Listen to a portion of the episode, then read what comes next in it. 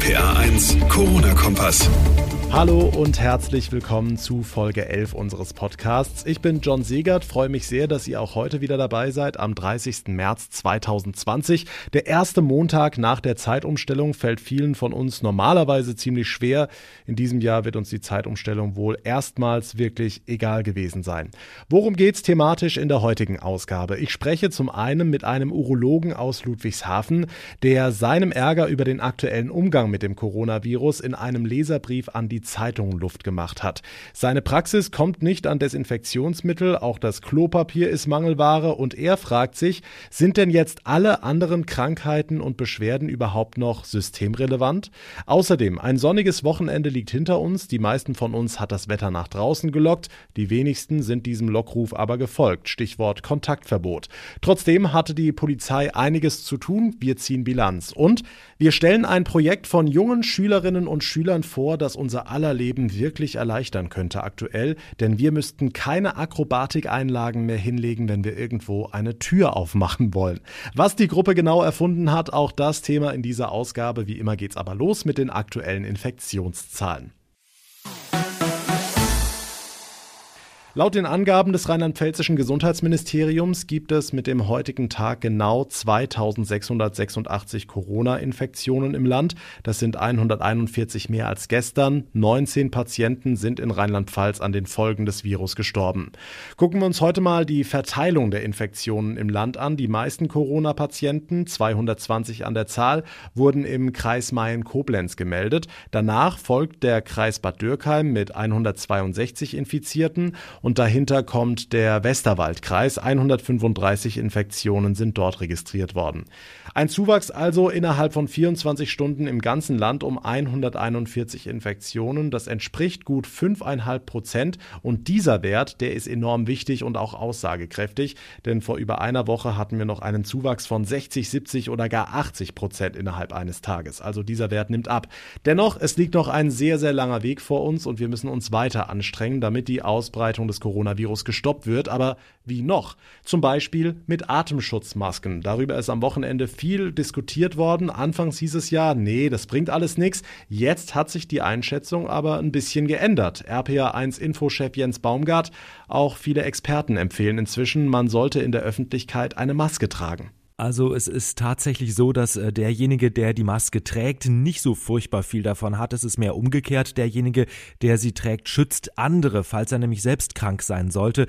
Und das macht tatsächlich schon was aus. Also da werden im Nahbereich immerhin etwa 50 Prozent der großen Tröpfchen rausgefiltert, sagen die Virologen. Und damit schützt man äh, seine Umgebung, zum Beispiel beim Supermarkteinkauf. Also wenn alle so ein Ding tragen würden, äh, dann wären wir wirklich ein großes Stück weiter. Wir kennen das ja aus Ostasien zum Beispiel. Da ist es ganz normal, eine Maske zu tragen. Und wer keine trägt, der wird komisch angeguckt. Ähm, bei uns ist es im Moment leider noch umgekehrt. Also da muss sich wahrscheinlich was ändern. Mhm, bei unseren Nachbarn in Österreich Österreich gibt es jetzt sogar eine Maskenpflicht im Supermarkt. Aber eine Frage, die in dem Zusammenhang immer wieder kommt, sollte man die Masken nicht lieber den Ärzten lassen, die sie jetzt auch dringend beruflich brauchen? Ja, jetzt müssen wir unterscheiden zwischen den professionellen medizinischen Masken FFP2 oder 3. Diesen Begriff hat man in den vergangenen Wochen immer mal wieder gehört. Also da sollte man jetzt sicher nicht anfangen, irgendwas im Internet aufzukaufen. Ähm, nein, es geht um die einfachen Stoffmasken, die im Moment überall genäht werden. Kann man ja auch selber machen, wenn man ein bisschen geschickt ist. Also ich habe auch schon gesehen, dass manche Menschen eine Babywindel umfunktioniert haben. Das alles bringt natürlich bei weitem nicht so viel wie eine professionelle Maske, aber es bringt schon ein bisschen was. Am besten nimmt man dafür kochfeste Baumwolle, damit man es eben auswaschen kann, kochen kann und wieder reinigen kann. Und äh, diese Masken darf man guten Gewissens kaufen, natürlich. Die Infos von Jens Baumgart. Sonnenschein am Wochenende, das bringt einen normalerweise immer ein bisschen besser in den Montag. Man ist ausgeglichener, man hat die Natur genossen, war unterwegs oder einfach mit Freunden grillen. Wie gesagt, normalerweise, wenn man nicht zu Hause bleiben müsste oder die Freunde sehen dürfte. Einige Sorgen hatten sich deshalb Polizei und Ordnungsämter in Rheinland-Pfalz gemacht am letzten Freitag. Im Grunde weiß man ja nie, wie vernünftig wir alle sind. Und zum Beispiel im Saarland gab es wirklich eine Menge zu tun. RPA1-Reporter Olaf Holzbach, wie fällt denn die Wochenendbilanz in Rheinland-Pfalz aus? Im Großen und Ganzen unspektakulär. Stichwort Saarland, das war schon am Freitag in Saarbrücken. Da war die Polizei tatsächlich zwei Stunden lang beschäftigt, einen Park zu räumen. Allerdings, da gilt auch eine Ausgangssperre. Wir haben nur ein Kontaktverbot und das wurde weitgehend eingehalten. Hier und da mal eine Gruppe, die aufgelöst werden musste, Jugendliche auf Sportplätzen oder auch mal eine Gartenparty, klar, auf der angegrillt wurde. Nichts Großes, die Leute einsichtig, wie wir hören, aber gerade zu Hause ist sowas auch schwer zu kontrollieren. Da bleibt eben oft nur der Appell an die Vernunft. Hm, oder der Hinweis auf den Bußgeldkatalog. Rheinland-Pfalz hat einen, Baden-Württemberg seit dem Wochenende auch.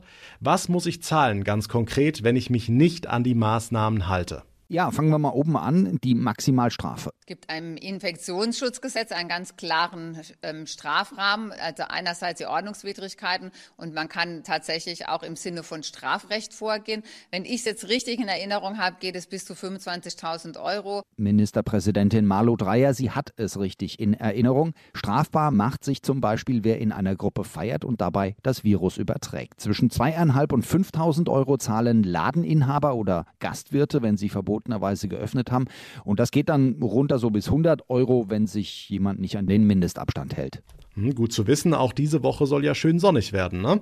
Die Wochenendbilanz in Sachen Kontaktverbot in Rheinland-Pfalz, die allermeisten sind vernünftig und halten sich dran und es ist ja auch nicht für immer. Die Politik müsste jetzt mal klarstellen, dass alle Beschwerden und Krankheiten, die nicht durch Covid-19 verursacht werden, nicht mehr systemrelevant sind. Sehr deutliche Worte von Dr. Marc Weiß vom Urologikum in Ludwigshafen. Er hat sich am Wochenende seinen Ärger über die aktuelle Situation von der Seele geschrieben in einem Leserbrief an die Kollegen der Rheinpfalz. Wir haben per Skype nachgefragt. Herr Dr. Weiß, Auslöser dieses Briefs war Ihre Anfrage bei der BASF, Desinfektionsmittel für Ihre urologische Praxis Praxis zu bekommen. Ja, das ist richtig. Wir hatten uns mehrmals an die BASF gewandt, zuletzt am Freitag. Und wir haben ja auch Hygienevorschriften in den Praxen. Wir müssen ja uns auch nach den Richtlinien richten. Und das ist natürlich ein Riesenproblem, wenn jetzt auch hier eine Priorisierung ist und alles an die, alles nur für Corona praktisch bereitgestellt wird. Was genau ärgert Sie denn im Moment am meisten? Was ist der größte Kritikpunkt? Meine Kritik ist, dass die Menschen durch eine 24-Stunden-Dauerpanik-Berieselung in allen Medien in einen kollektiven Panikzustand versetzt werden und massive Angst haben und dass es praktisch, wenn es um Krankheit geht, im Moment nur noch um Corona geht. Man muss dazu wissen, dass, dass wir, wir im, im, im Jahr ca. 12.000 bis 13.000 Patienten behandeln und das sind, weiß Gott, keine Lappalien, das sind viele Tumorpatienten und Patienten mit echten Problemen und das kann man jetzt nicht alles wegwischen mit dem Hinweis, die könnten ja Corona kriegen. Wir müssen auch diese Menschen weiter behandeln. Hm, also sehen Sie die Gefahr dann gar nicht so sehr beim Virus selbst, sondern eher in unserem Umgang mit dieser Pandemie? Ja, wenn Sie jetzt alle möglichen Dinge aufschieben, auch Tumoroperationen, Tumordiagnostik, die nur im Krankenhaus gemacht wird, wird auch abgelehnt und aufgeschoben und das dann alles zeitversetzt kommt.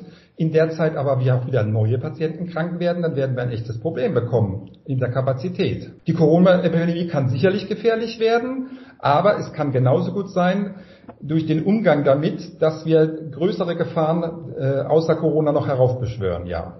Okay. Eine weitere interessante Äußerung in Ihrem Leserbrief. Sie haben betont, dass jeden Tag tausende Menschen in Deutschland sterben, auch ohne Corona. Es sterben weltweit 55 Millionen Menschen pro Jahr. Das sind ungefähr 150.000 am Tag. Weltweit. Jeden Tag sterben 150.000 Menschen eines normalen Todes. An Corona sind seit Dezember, seitdem es bekannt ist, dato bis heute 30.000 Menschen gestorben. Nur so mal zum Verhältnis. In Deutschland sterben übrigens jeden Tag 2.600 Menschen. Gut, aber auf der anderen Seite hören wir immer wieder die Experten in den Medien, Virologen, Ärzte und, und, und, die sagen, ja, in der Tat, es sterben jährlich tausende Menschen an der Grippe, dafür gibt's aber einen Impfstoff. Deshalb hinkt dieser Vergleich. Ja gut, es geht ja um die Verhältnismäßigkeit von dem, was man jetzt macht. Natürlich weiß keiner, wie es weitergeht. Das Schlimmste ist ja eigentlich, dass die Leute komplett im Ungewissen gelassen werden. Das, das ist ja auch in Bezug auf die Nichtbehandlung von kranken Patienten im Moment das Problem. Keiner sagt ja, wie lange das geht. Ne? Also ich habe einen Patient zur Biopsie, einen jungen Mann, 50, der sollte biopsiert werden zur Früherkennung eines Prostatakarzinoms. Das ist das A und O bei dieser Krankheit. Der ist weggeschickt worden, wir machen jetzt nichts, soll in sechs Monaten sich melden. Das ist doch kein Umgang. Damit kann man nicht umgehen. Ich appelliere wirklich daran, dass die Leute ein bisschen zur Vernunft kommen. Hm, Sie sprechen da jetzt nicht nur für sich, sondern für etliche weitere niedergelassene Ärzte in und um Rheinland-Pfalz. Aber bei Ihnen persönlich in der Praxis geht es ja nicht nur um Desinfektionsmittel, Einweghandschuhe und Mundschutz. Wenn es nur das wäre, wir kriegen noch nicht mal Klopapier. Wir sind eine urologische Praxis. Da wird nun mal Urin abgegeben auf Toiletten. Wir haben sogar massive Probleme, Klopapier zu kriegen. Kleenex. Unser, unsere, unsere Händler, die uns normal beliefern, haben auf ihren Internetseiten, wir können bis äh, Ostern keine Anfragen mehr annehmen und etc. Desinfektionsmittel ist ein Riesenproblem. Wir kommen an gar nichts. Schutzkleidung kriegen wir schon überhaupt nicht. Wir arbeiten mit, mit äh, einfachsten Mundschützen und sind aber gezwungen, unsere Patienten zu behandeln, zumindest wenn wir ethisch weiterhandeln wollen. Ganz zu schweigen von FFP2 oder FFP3-Masken, da kommen wir überhaupt nicht ran. Wir, sind, wir müssen momentan so weit gehen, dass wir uns Mundschutze von Frauen, von Kollegen selber nähen lassen. Wie wirkt sich das alles denn bei Ihnen konkret im Praxisalltag aus? Äh, ich habe einen Fall in der Praxis jetzt. Am Freitag hat eine Patientin eine Nierenkolik gehabt. Das ist ja nun nicht gerade ein Schnupfen. Die ist vom Rettung, die hat den Rettungswagen gerufen. Der hat sie nicht ins Krankenhaus gebracht. Kein Krankenhaus wollte sie annehmen. Die ist heute bei uns in der Praxis aufgeschlagen.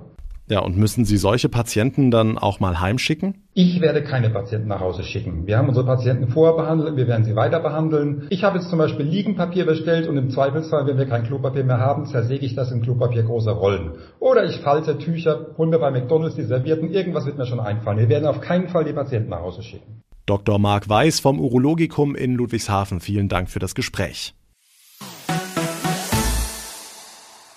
Was ich immer wieder sehr, sehr gerne in der Stadt oder im Café beobachtet habe, als man sich dort noch aufhalten durfte, das waren irgendwelche Influencer, die versucht haben, sich möglichst perfekt selbst in Szene zu setzen, um das ultimative Bild oder Video aufzunehmen. Sieht im Netz vielleicht ganz nett aus, im realen Leben bei der Entstehung, wenn man da zuguckt, umso dämlicher.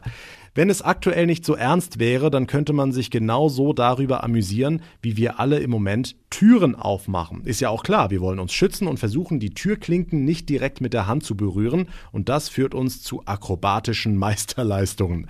Eine Idee aus der Pfalz könnte deshalb jetzt durch die Decke gehen. Die Jugend forscht AG in Neustadt hat eine Lösung gefunden, die Tür zu öffnen, ohne die Klinke anfassen zu müssen. Wie das aussieht, RPA1-Reporter Thomas Stüber hat sich das mal angeguckt. Ja, damit könnte das Übertragungsrisiko reduziert werden. Es geht um eine Halterung aus Kunststoff, die an die Türklinke geschraubt wird. Sie zeigt gerade nach oben, sodass ich meinen Unterarm dahinter klemmen und die Tür dann problemlos öffnen kann. Funktioniert sowohl beim Drücken als auch beim Ziehen und das ist ja oft schwierig, ohne die Hände zu benutzen.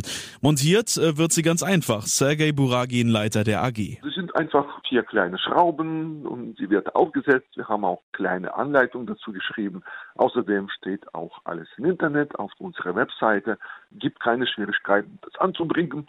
Natürlich muss man denken, das ist kein professionelles äh, Gadget, sondern das haben die Schüler erstellt. Hergestellt wird die Halterung dann übrigens mit einem 3D-Drucker und die Kinder und Jugendlichen der AG, die haben auch schon einige in Neustadt angebracht. Also die Drucker laufen im Hochbetrieb und wir haben schon mehrere Klinke verschenkt und angebracht, zum Beispiel an der Praxis. Dann haben wir noch an unsere Freunde bei uns in der Schule diese Klinke weitergegeben. Auch wenn die AG gleichzeitig mit den Schulen schließen musste, tüfteln die Kids zu Hause weiter an ihrer entwickelten Halterung für Türgriffe, um sie zu perfektionieren.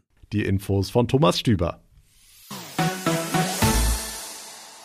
Eine schöne Seite, die ich immer wieder in den Podcast-Folgen aufgreifen will. In Zeiten von Corona rücken alle etwas mehr zusammen. Ich berichte hier fast täglich über die verschiedensten Solidaritätsaktionen, die anderen Menschen helfen sollen. Sei es der Einkauf für alte oder kranke Menschen oder die mehr oder weniger unfreiwillige Spende an die Corona-Hilfe von Klopapierhamstern.